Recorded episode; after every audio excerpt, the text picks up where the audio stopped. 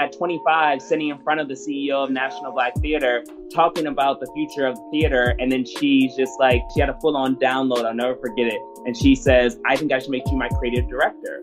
And I should make you my creative director because everyone believes in you, but who's going to invest in you? And I want to invest in you.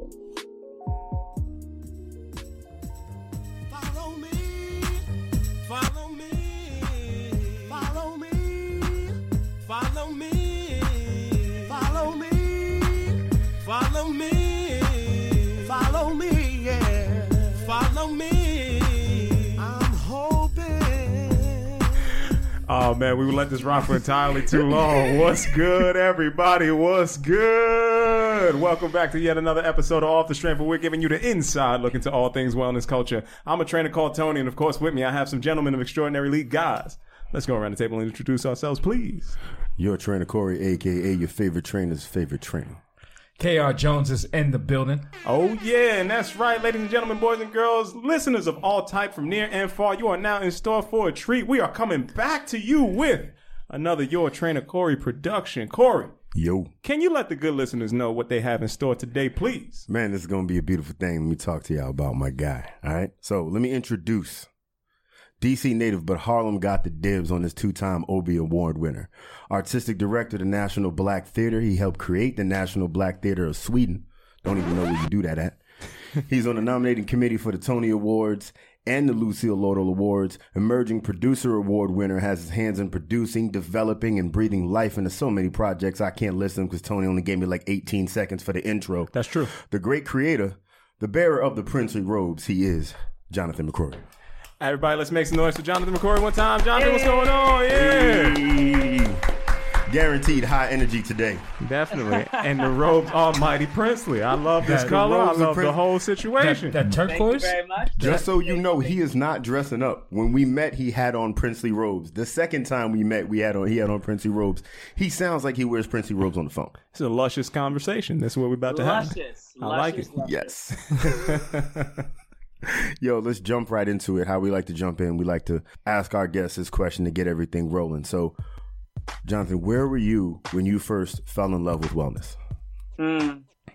When I first fell in love with wellness, I want to say this word, but it's a word that I don't believe in now, but I was broken, right? The idea of broken, Mhm. the idea of spiritually in a space of brokenness. So I had taken on all of this weight of um, running an institution, of navigating all of this kind of capacity. What most people should know is that I became the artistic director of National Black Theater at the age of 25.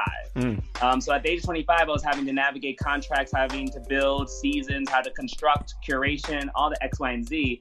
And a part of that conversation is that if you remember where you are at 25 or where my friends were at 25, they weren't necessarily having that conversation. So I wasn't able to necessarily be ratchet, like, or do my ratchet thing that happens at 25 or build that kind of colleague or kind of space at 25. So I had taken on kind of, um, as my as my friend would say, I started to wear a crown that really began to create a, a, a, kind of a weight on my body, um, a weight on my spirit, a weight on my on my personhood. And it wasn't until I started understanding the need for deep self care that I could actually begin to expand into my role. My skin wasn't wasn't as clear as it should be. I was starting to get breakouts. My body was starting to break down in different locations.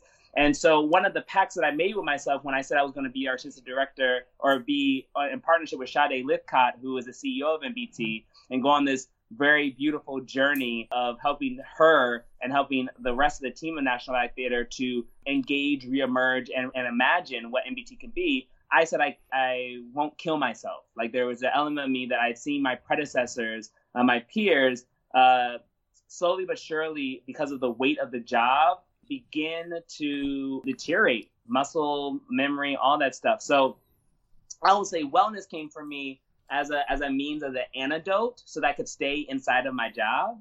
Uh, wellness came for me as an antidote of like taking baths. So when I finally realized what I needed to do for like three years, every morning I asked myself, what am I going to do for myself before I do anything for anyone else this, on this planet? How do I feed myself, give gift to myself first?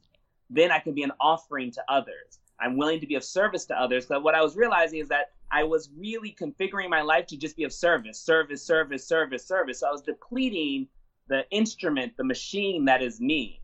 and not actually giving myself the permission to say, how do I feed this first before I feed a community? So, so that was one element of like where I think wellness in my adult body really became a conscious modality of how I move forward.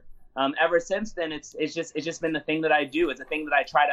I always ask myself as I level up and as we all level up, like what is the different deep sense nature of self care that has to be made present. And what I've also learned is that self care is consistency, not necessarily the things that you do. So you can take as many baths as you want, but if you're not consistent about the modality of that bath, you're not consistent about the modality of doing that push up in that way, if you're not consistent about the modality of having juices every day, you're actually not caring in a way in which of that allows for the body, soul, and spirit to adapt to its new state of being. You just gave us a lot. You gave us a lot. Can I back you back to the crown and how they always say, you know, the crown is heavy. Unpack that crown for us. Tell me what what the weight of those things were that were wearing on you that caused you to physically deteriorate and feel that way. Yeah, I mean, I was working about 15 hour days. So I was working at until 6 a. I was working 6 a.m. around 6 a.m. in the morning until about 2 a.m. I was sleeping three hours. I was sleeping on a REM cycle, so I was sleeping exactly as like they say they it was an Einstein structure. Einstein used to only sleep three hours out of the night. So I, I was sleeping like that for, I think I just stopped doing that actually. I was roughly uh, living off of a three hour kind of like, that's all I did. I just slept for three hours and then I would just wake up and I would be like, why am I not sleeping more? And then I just accepted it. But over time it deteriorates and a lot of it was because my brain i was worrying about concerning about all these other things i was actually over functioning now that I'm in therapy, I realized I was over functioning during that entire period of time because I was trying to take, there was a grief that I was trying to also um, not deal with within myself. And I was trying, and I wasn't actually allowing for for the complexities, the sadness, the the the the longing to actually take root. I was just consuming, not in a out, and I was consuming in like a workforce way. I was consuming all these things to try to get so much done. Um, so that was like contracting. I designed websites. I designed the website for the institution. I I redesigned our contracts. I negotiated deals with unions. I curated a season. I was the line producer and also the producer. I was working on budgets, finance, and like a lot of those things are what you do for a startup. So a lot of those things I just assumed as like this is this, this is that we're even though we are a legacy organization, there's an element of this that is startup energy. So therefore, it was like I I just kind of said, oh, this is what you just do to build a startup. On the other level, it's also what you do to deteriorate your very body and Ooh. what you do to not honor who you are. Man, coming from that startup place, I entirely know exactly what you're talking about over on that side, man. I, I could hear it inside there. I need to get more baths in my life, is what I'm hearing on this side. I don't. I mean, I mean, they're pretty awesome. Like a lot of people are just like, you do it in the morning instead of at night, and I was just like, yeah. We got bath salts, Botanica. I go to the Botanica. I get the potions. I have Florida water. Put some hydrogen peroxide. We got some. I mean, I just started putting like fresh fruits, so like citrus, like so, cut lemons, cut oranges. So uh, you, you, you, you taking a bath in the sangria? I'm pretty much what it thank is. you, thank you. Give me the elixir. Give me that good elixir. Also, like the idea, the the idea is that my body actually feels more rejuvenated because having a different connection to just like rest, and the muscles having a different connection to rest than because I work it so hard throughout the day. and so. to have a different connection to rest allows for I think those hours that I'm not taking or those hours I weren't taking to sleep allowing my body to have a restful space while my mind might be going somewhere else. He's saying here, relaxing responsibly, guys. I like this. Yeah, I like what you're doing early, over here. Early in the AM. thematic right there. Uh, Jonathan, now you definitely laid out a lot for us, man. And I think you you jumped us off at 25 saying that was your you know your your broken space or where you continue to grow from uh, what happened before that space? So, like, what prepared you to take on such a role at 25 and then to overproduce, as you say that you did? It all starts with the fact that my mom and my dad generated a space where a black boy could dream unabashedly and not have to take into the concerns of the financial necessary ramifications of its made of his major choices, i.e., college. Mm. Uh, one of those big moments where, like, you know, uh, it was a choice to either go, and I'll say it publicly, go to Morehouse and get a and go full presidential scholarship, or go to NYU and you're not really getting any scholarship. But at NYU, you follow your passion and dreams by in the arts. Morehouse, you probably morph your dreams and become. I was probably going to go the route of engineer architect. So my parents gave me the freedom to make choice. Agency of choice actually created a space for my hunger and my desire and passion to lead how I operate versus thinking logical. I think logic is important, but one of my gifts on this planet is my intuition. And one of my gifts on my planet is to be led by my intuition and follow my compassion and thoughtful heart chakra. So allowing my parents allowing me to be aligned with that in my decision making, I think created created a lot of wind for my sail. Um, I think also I was I've always been a person to speak into existence my bold audacious ideas. Case in point, I think something that really set into into configuration the person that I ultimately get, get to become. At Duke Ellington School of the Arts, which is the arts high school in DC, the chair of my department asked me my junior year, uh, what do I want to be? Where do I want to go? I said I wanted to go to NYU for musical theater. I hadn't applied yet, but ultimately I got in and I ended up going. And I said, ultimately, I want to run a space in Harlem that owns their own space dedicated to doing Black work. Because I want to create the alley of Black theater that that is my birthright. And my whole theology was that when Negro Ensemble and, in the history of Black theater, they were a very pinnacle Black theater that owned their own space in the heart of Manhattan, and they were kind of like toted as a crown jewel in in Black theater. When they lost their space for multiple different reasons, I felt like my birthright as a Black artist was also chipped at, and I wanted to create a space that would reestablish that integral connection of home so that black artists have a destination to go to that's not baked in or actually flowed through the white gaze. So all of this actually gets me to that place of, of, of at 25 sitting in front of the CEO of National Black Theater talking about the future of theater and then she's just like she has she's like she had a full on download, I'll never forget it. And she says, I think I should make you my creative director. And I should make you my creative director because everyone believes in you, but who's going to invest in you? And I want to invest in you. After after high school, going to NYU, I started theater companies. So I started I started a I started a theater company called the Movement Theater Company with a group of my friends. It was ensemble driven, ensemble built or organization. I was a part of that for oh, for roughly about 10 years. It's still going on today. And then I also founded another another producing entity with another group of friends called Harlem Nine. And those two fundamental spaces are where where where the bones of of what I had been learning um, start to get played out, and I start to really understand. Even though it might not feel so good, that one of my life force purposes is to generate space, not to take up space, not necessarily to be the person to be the shining star in the space always, but that my gift on this planet is to generate space for others to convene and that I get to be the great connector sometimes that allows for unimaginable things to be made real. Wow, Jonathan, you went through so much again. This brother is deep. Still You know waters is running deep. Them bath waters is deep. I know what he did with the botanica and the Florida water. the, I, the lemon juice I know what he was the- doing the in pomegranate seeds. he is going through it. I appreciate all of that. Jonathan, you brought up a couple things about, you know, your intuition. And I could hear it in your speaking that there's a couple of different layers of thought that is happening across there. And then most importantly, just in, in that term of generating space that you just went through. That's a thought that as I would imagine from a person who's in the performative arts comes from a selfless type of perspective.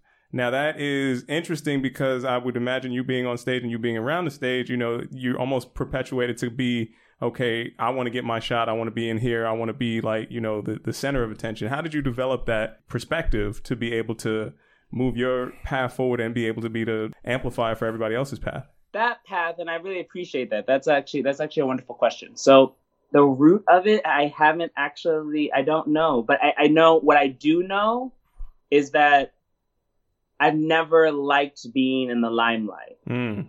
And I'll tell you this. So this this is a key point of like when I mean I didn't like to be in the limelight. And how universe, I think, is always pushing me to say you might need to be in the limelight. When I first got to NBT, I used to always say I'm here to awaken the sleeping giant, and the giant being National Black Theater. And like everything that I'm doing and investing in all the time, all of the sleepless nights, they're all dedicated to help make sure that the future has a space that that is speaking and, and breathing and built off of their IP and for their IP. And so, and so one thing, one thing that came clear is that I went through, I went, I did a, I did a professional development, which I feel like was is really just a spiritual gumbo yaya week um, at a, through a program called Hoffman, and you basically go for a week with forty strangers, and you have no cell phone, no no computer. Uh, they provide you all your meals, and you go through a deep ideation and meditation around some of the concentric circles that keep you from having a relationship to love the premise being that love is something that was actually taught to us by the vehicle of our mom and our dad, but that was taught to them by their mom and a dad and mom and a dad, mom and a dad, and the legacy of that. So then, therefore, you your your your deep and natural relationship to love has never actually been made at the forefront because it was always in reaction or in relationship to a rule that you were taught. So did that full week my first visualization that I had while being there was that the sleeping giant was actually me. That I had displaced who the giant was because I couldn't hold the magnitude of my beingness. That I actually was spending all that time to awaken who I was and to allow myself the latent parts of who I was to start to have a to start to awaken and be and, and, and actually get well, get actually whole, actually start to own the fact that I have a power inside of me instead of doing what I was doing and, and what I still, I think, battle with today or have a conversation with today. It's not a battle, it's a conversation.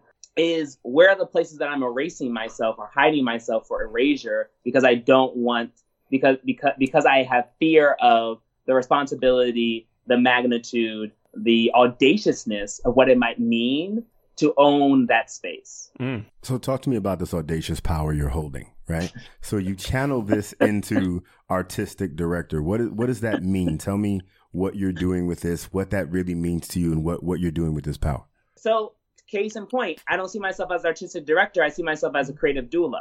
Okay.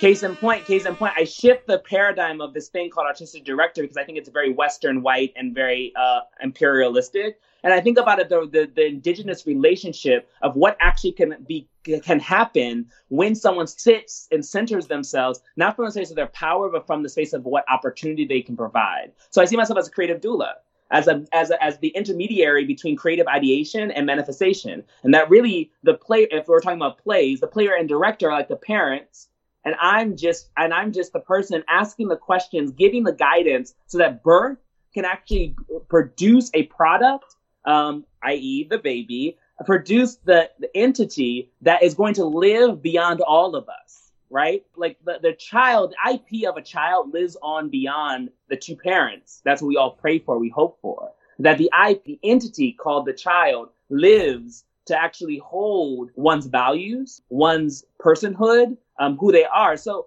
for me, it, it, a part of the magic is me shifting kind of the the uh, doing what we do so well as black and brown folks, taking the lemons and turning them into lemonade, looking at the spaces where where where I don't see myself, I don't see my practice, and saying you might name that practice that way, but I know how to flip it so that it works for my good. And so part of that is for me calling my artistic, like taking artistic director and changing that to creative doula. I like that. That's dope. That's beautiful, That's Jonathan. I, I have a question just based on everything you said. So there comes a point when, you know, I can hear the passion and everything that you love as far as the theaters, but was there ever a point where it you you kind of lost that flame a little bit and you had to, you know, rekindle it and and fall in love with the process again? On Tuesday night. on Wednesday, on Tuesday night, I came into relationship to um, a reality on Wednesday morning that I might quit. That's Wednesday. Wednesday, I was having a conversation, being like, hey, I got very clear in a moment that revealed itself to me that I might be hurting my best friend who is the CEO, Sade Lythcott. I feel like I'm being positioned as the bully or the agent of change, that passion you feel in your voice, feel in my voice, like that is That's how I navigate. Like I am a surgical person, basically, and that can feel uncomfortable to a lot of people. If you tell me you want to become like if when I was brought on, I was told I want to have I want to be able to create a well resourced, highly creatively abundant, theatrical home for the next generation. I know how to get there. My brain then shifts and makes anything that's an obstacle, which it can sometimes be not good, the the target. and I start to surgically get you to the place of that desire. I'm a surgeon in that way. That felt very uncomfortable on Tuesday. That didn't feel good. I didn't like it. I wanted to be done. it felt like I was a thoroughbred running everyone instead of I like team. I like team. I so love team to no avail. I'm like teamwork makes the dream work. Teamwork makes the dream work. We're all a good team. And so and so on two on Wednesday, I actually started. I called Sade. we had a conversation. I was like, I don't know about this. I'm about. I need a break. I might need to be gone for a couple of weeks. I might need to be out of here like swimwear. Like like I heard. I I heard what you said, and that and what I heard really shook my system. I haven't been able to sleep all night because you're my best friend. You're I I, I I'm here to really help. I don't want I don't want you to die. One thing you should note is that almost everyone in leadership at NBT who's had prominent leadership, they have all died in on the post. There is a shift in the trajectory of how Sade and I are trying to navigate to try to bring healing and trying to bring health into that this is not about this is not about our dying on the post, but us actually generating a post that can be passed on, passed on, passed on in a healthy way while we still have our lives to live. Does that make sense? So so I was basically like, I'm ready to leave. And Sade said something because I'd never heard this before that actually shifted my entire way of being. She said, What if your surgical nature has was always invited, but never actually said thank you for doing it? What if your ability to push us, because I'm not saying you don't push us, what if that was always welcome? You know what I mean? And that really, for me, by the end of that phone call, created so much capacity in my body. I listened and I got transformed. And I will say that I would be lying to you if not every quarter, if not every three weeks, I question should I still be here? Am I the right person to hold this ship? What am I doing? Am I failing in my ability to let my anti-blackness techniques, because we all have blinders, we all can do anti-blackness work. I allowing that techniques, those conditioning tools, to hinder my ability to do the fundamental principle of what National Black Theater was built and designed to become, which was a healing salve to the chaotic American experiment that has robbed black and brown bodies of its own sense of autonomy. And that means I have to address myself. That means I have to be able to have that conversation. So the the strength that you see you hear in my voice right now is only because of the antithesis of it, which is the moments when I actually ask myself, why? Where? For what?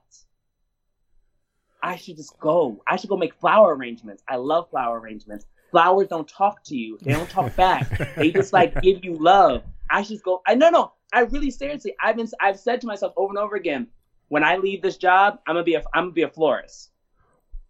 But you know, that's my, that's gonna be my number one thing. Those same questions that you're asking yourself are what keep you in line to be who you are. Because one of the things that it sounds like you're doing is getting comfortable with the fact that you make other people uncomfortable for the greater good and that is a that is a huge challenge to to walk in every day knowing I'm a, I'm somebody gonna be upset. Somebody that I probably care about is gonna be upset about something I say. But if I don't do this, then we won't be as good as we could be. And your process of creating fertility and fecundity in a space that doesn't always have it or doesn't really have a chance to have it means mm. that you know some eggs are going to get cracked and some people are going to get hurt. Ashe, Ashe. I need you to break that down for me uh, one time. What, what, what's that you're saying over on that side? I'm just saying ashe. I'm saying ashe. So I'm, I'm saying um, in Yoruba the word ashe means thank you. There we um, go. And uh, I, and why I say that instead of why I say ashe versus thank you for me, Ashe is uh, is a opportunity to is a deeper sense of thank you because it's also acknowledging the ancestors who are in the room who are allowing for the wisdom to be made made true.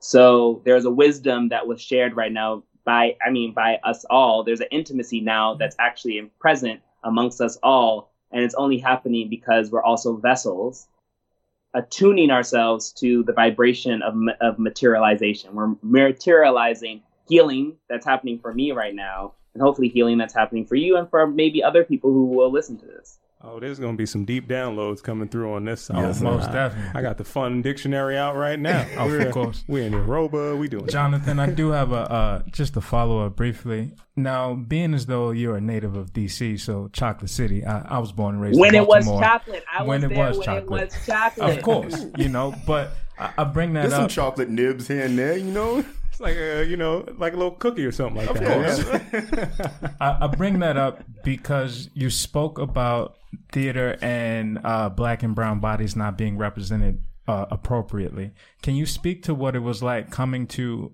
NYU and the theater scene then, and then you know how it's manifested today in present day? DC saved my life. I got to go to a school called Duke Ellington School of the Arts, where all my teachers were black.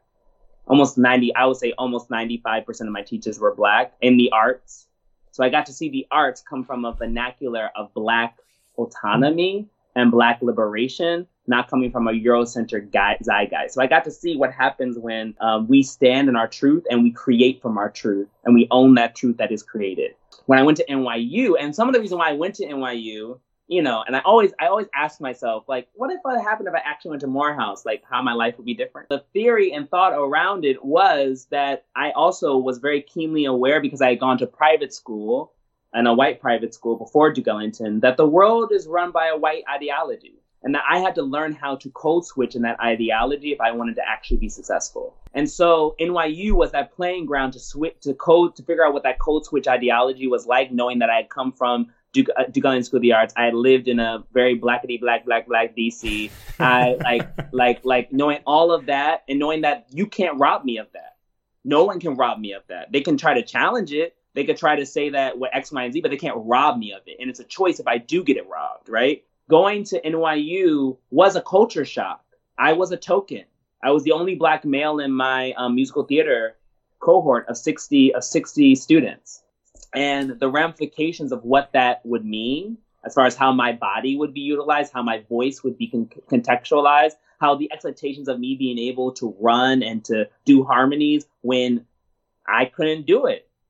I could sing, I could hold a note, but ask me to pick a harmony out of the sky, it's just like, oh, you should be able to do that, right? All these microaggressions that were at, at, at play, and those microaggressions were the industry at that moment in time, probably still the industry today. Probably many people who would speak into that.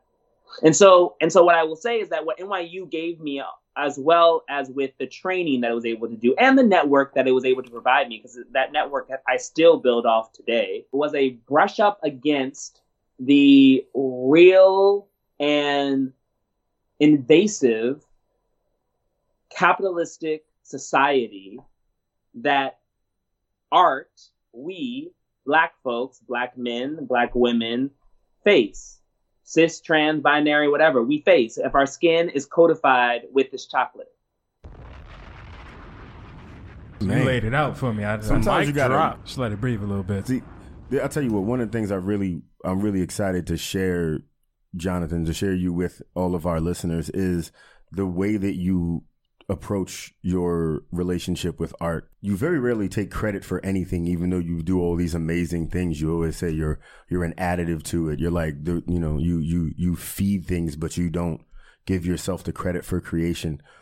Where do you feel like is the point where you've said, "All right, I did that. Like that's my thing. That's my that's my Sistine Chapel. That's the thing that I needed to do to feel like I can take some credit." That's a really good question. That's a very powerful question. It's the blind. It, I mean, I don't want to say blind spot because that's an ableist society word. It's a hole inside of my fabric. So it's my human showing up. It's a space where I actually need to own, right? When I say like, when I say like, I'm here to awaken a sleeping giant, I then have to realize sleeping giant is me. That I'm as big as a 62,000 square foot facility.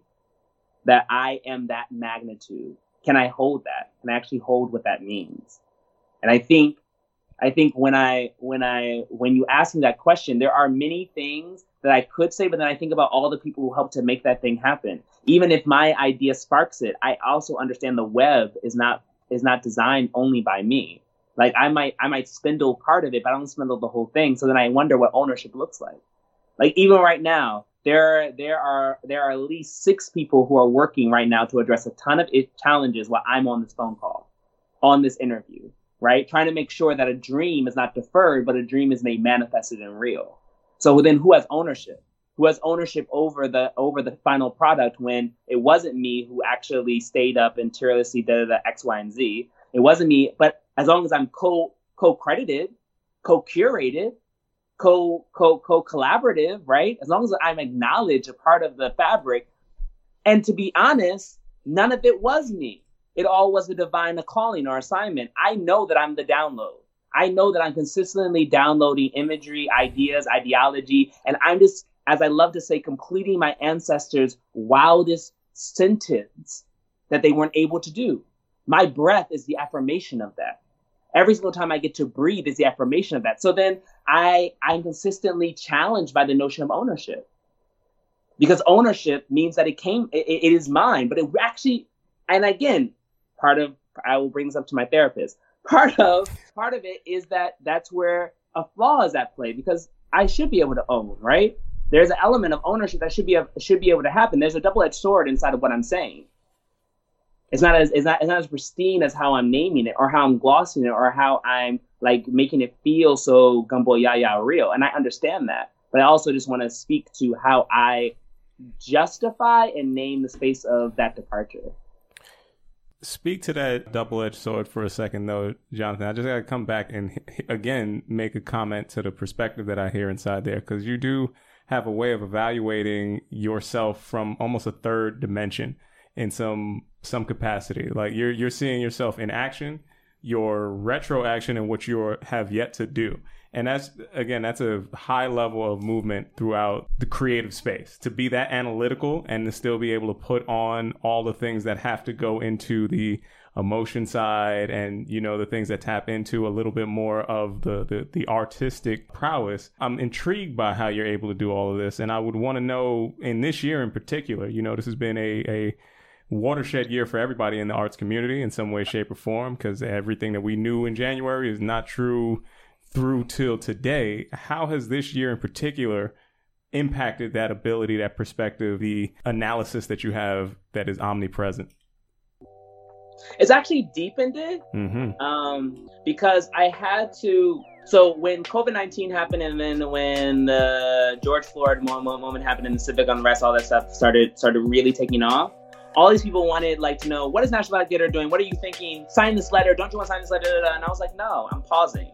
I'm okay to be uncomfortable right now. If I'm not uncomfortable, then I'm not actually sitting in a space of innovation if I'm searching for comfort in this moment that's not that is not comfortable, that won't be comfortable, that is not going away in six weeks, that is actually the uh, we've now understood as potentially the new normal. When we actually are sitting and doing this recording on September 11th, a day mm-hmm. that actually radically changed the fabric of who we are as as a global society, actually not just as uh, the flying has never been the same because of September 11th. The world will never be the same because of COVID 19 civic unrest happened because of COVID 19. We actually really were also to think about it. The ability for us to protest the way we protested was because of the unbridled um, uh, sense of of this of this trajectory that we were all marching for, protecting capitalism, totally being dismantled.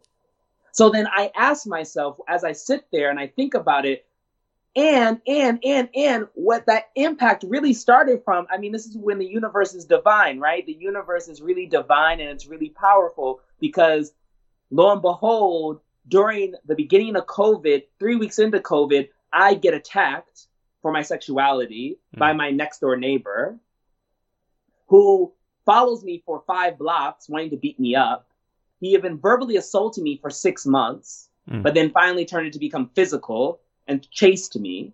I went to the police. The police said, "Oh, we can't. The cop, they, he didn't touch you, so I don't know what we can. We can't do anything about it. He didn't touch you." I then realized there's two opportunities that show up in that moment, and I either I either can live with the trauma or be traumatized, which I think are two separate things. Trauma says that it happened. Traumatized means that it's living, and my my perspective is living in my body, like it is actually lodged inside of my persona. And so and so in that moment, I've already had a brush up with a deep sense of discomfort and trying to sit with how to find the comfort inside of it, how to find the mechanisms inside of it that will allow for me to blossom, to grow X, Y, and Z. So then I have to move in the midst of COVID because he tries to attack me again. Police then also say, oh, can't do anything because he didn't touch you. That's my grace finding me because he doesn't touch me, right? He doesn't get the chance to touch me because my grace is that strong. My blessing is that strong. However, I get to have the sentence that's going to actually propel me to the next level, which is no one's going to save you but you. No one's going to save us but you. No one's going to save any situation but you. You have to be the choice. You are the agent of change. So we actually have a conversation about, about COVID-19 and civic unrest and X, Y, and Z. We also have to have a conversation about how are you, you, not the system, not X, Y, and Z, how are you saving yourself in this moment? And if you're not saving yourself in this moment, then you're saving a system. And if you're saving a system in this moment, you're creating empires, not homes. As my beautiful director in residence said, I rather create homes than empires. Empires are what take over, dismantle X, Y, and Z. Empires call people out. Homes call people in into relationship with themselves. And to fall into relationship with yourself, as, as the founder of NBT says, is to fall into a deeper love affair with the you that is yet to be decided, you, the you that is yet to be found. Right on. So when you running for office, right? I just want to know. Do you have a book out or something? Like I need, need, to read this. I need to get back. How do we promote? How do we sign up? Is it 20, you you pull up twenty twenty two? What, what, what do uh, we need no, to do? No, no, no, I got nothing. I got nothing. Jumping back in, one of the things that I've noticed from everything you said is that every time you look at a situation, you look at yourself first. You hit yourself hard with all the questions, and then you carry that down. Is that part of what makes you feel more empowered to speak to how to dissect and cut through situations and, and get down to the root of how everything you say you approach things, everything needs to be cut. You bring in that scalpel because you do that to yourself. Is that what makes yes. you comfortable doing it in other places? Yes, yes. And I had to, I actually, actually really had to because I think also a broken moment and a really defining broken moment was when I was trying to get into high school. Um, when I was trying to get to high school, um, so I was born with dyslexia, ADD, and another form of whatever. And when I was diagnosed, they told my mom and dad that I would never get to go to college. Like they should just plan for me to always be homeschooled, that my I won't be able to catch up. They should always just be prepared that I won't be able to catch up to other people. And so um, I'd worked really hard, and when I tried to get into high school, a, a private high school, none of them would accept me because they didn't think I was going to be able to keep up. So then the the the I was being confronted with the exact thing that um, I had worked so hard trying not to make real. I had been going to tutoring X, Y, and Z, but they still wouldn't take me. And all my friends had gotten into all the private schools. Everyone got into private school. Everyone knew they were going. I had no idea where I was going. I had no idea what I was doing. And that was a bro- that gave me a broken space of feeling totally rejected. But that rejection created the opportunity for me to go to Duke Ellington. I never thought about going to Duke Ellington. I had actually no idea or no desire to be in the arts. Again, I was supposed to be an architect or engineer. The art, I only went to Duke Ellington because of a rejection, not because of an intention. The intention was created because of the rejection that happened. And then I got, and then, keep this, again, universe being divine, my path being what it should be always. Um, I applied for Duke Ellington. They have the exact same question problems, right? They don't think I'm going to be able to keep up. I apply. I audition for the vocal department. I'm the last male to be accepted into the vocal department because I, I'm at their umph hour. I'm their I'm, I'm their special case, right? then they are going to start this musical theater program, right? I audition for that. I get in. So then my path puts me in a place where I'm already starting to do stuff, but I'm just curious. I'm not going there from the intentionality of like I'm going to I'm going to be in this place talking to you right now with the with the trajectory that I have. I'm going to this place saying that this is the only place that will accept me, and this is what I'm curious about. So my curiosity created the opportunity for my rejection to become my testimony. Which is what we do. We take those lemons and turn them into lemonade. Sometimes Arnold Palmer's, you know, you gotta get something speak on it. Speak on it. Speak on it. And then sometimes you put them in your bath. That's Yeah, all it yeah. comes right back full circle. You don't want to waste the stub of the lemon. You, You put the can. lemon You booty.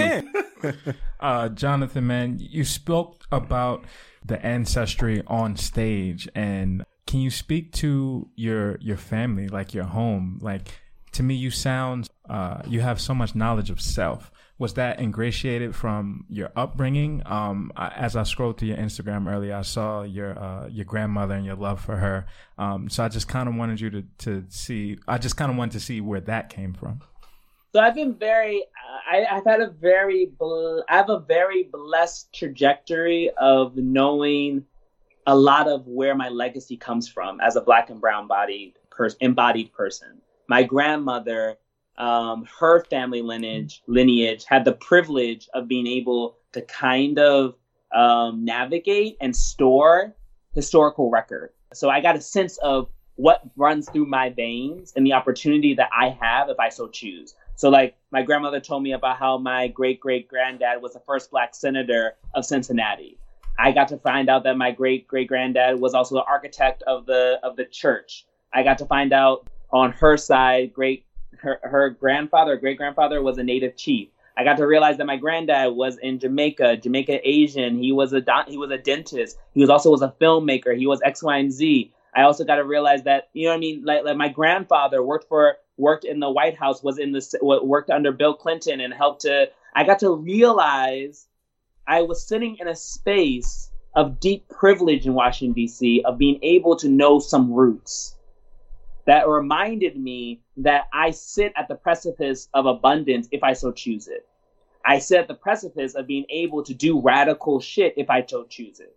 And it's a choice I get to make, or it's a choice that I don't have to do, but that I have afforded.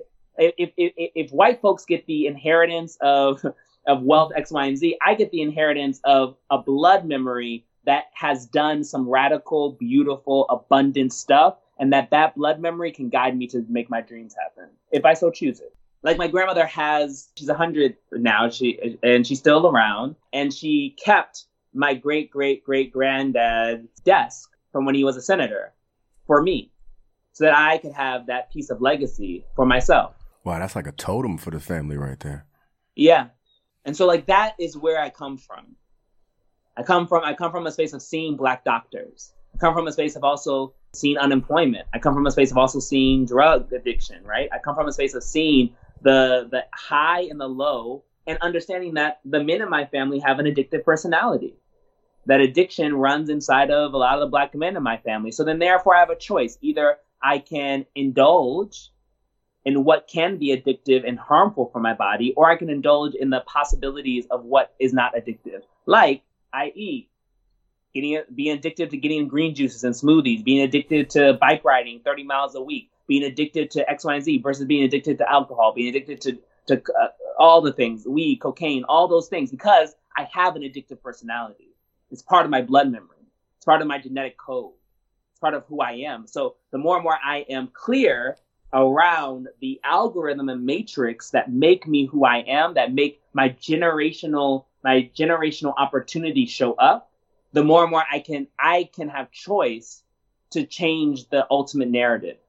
You've told us how you got here, and t- you're telling us who you are. What's the next step? Tell us what 2021 looks like. Tell us what the future looks like. What is the legacy that you're building for us now? Oh gosh, what am I building? So, I mean, there's a lot of things. I want to build something that someone can take. Cuz right now the job that I have, I don't think someone someone could take and be able to do because I it's kind of designed for my for me to be very honest.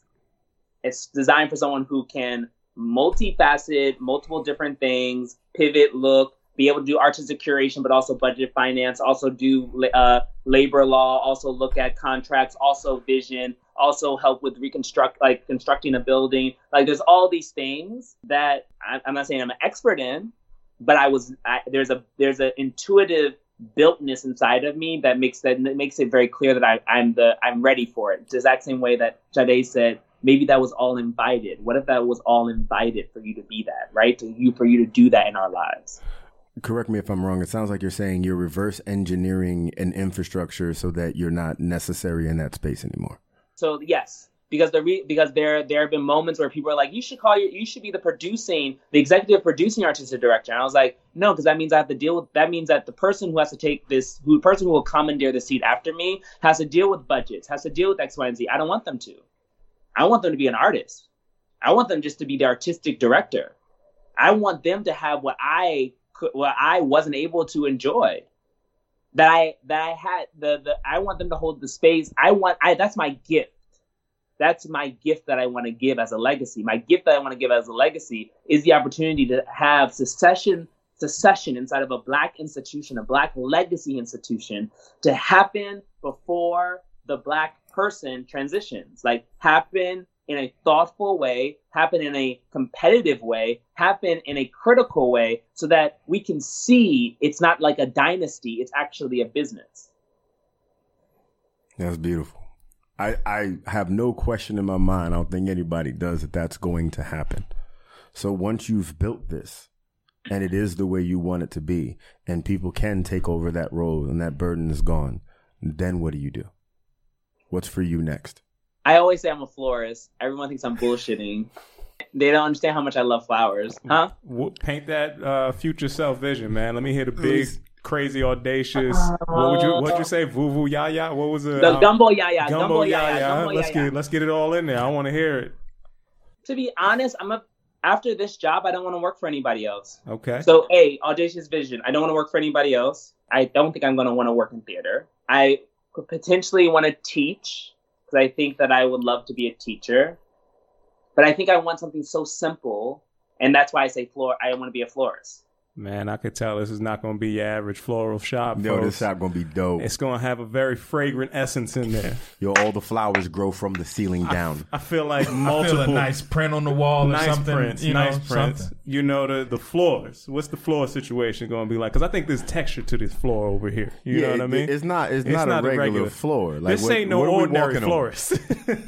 we coming in. No, you're gonna be walking on moss from from, That's from exactly the native right. motherland. You know, freshly stepped moss. You can't have that. You know, I can see he's doing a lot. It's like, listen, man. I know wherever you gonna pull up and get the, this floral arrangement, this botanical, you know, uh, purgatory that you're gonna create over there, it's gonna be a nice little situation, man. I know there's gonna be a big ass bathtub in that It's bad boy. gonna be right in the Yes, it middle, will be. right in the middle of the space. Oh, I like your pond. That's the That's bath. not a pond. That's, the a bath. Don't play with me. you're gonna come into America bathtub. Come on now.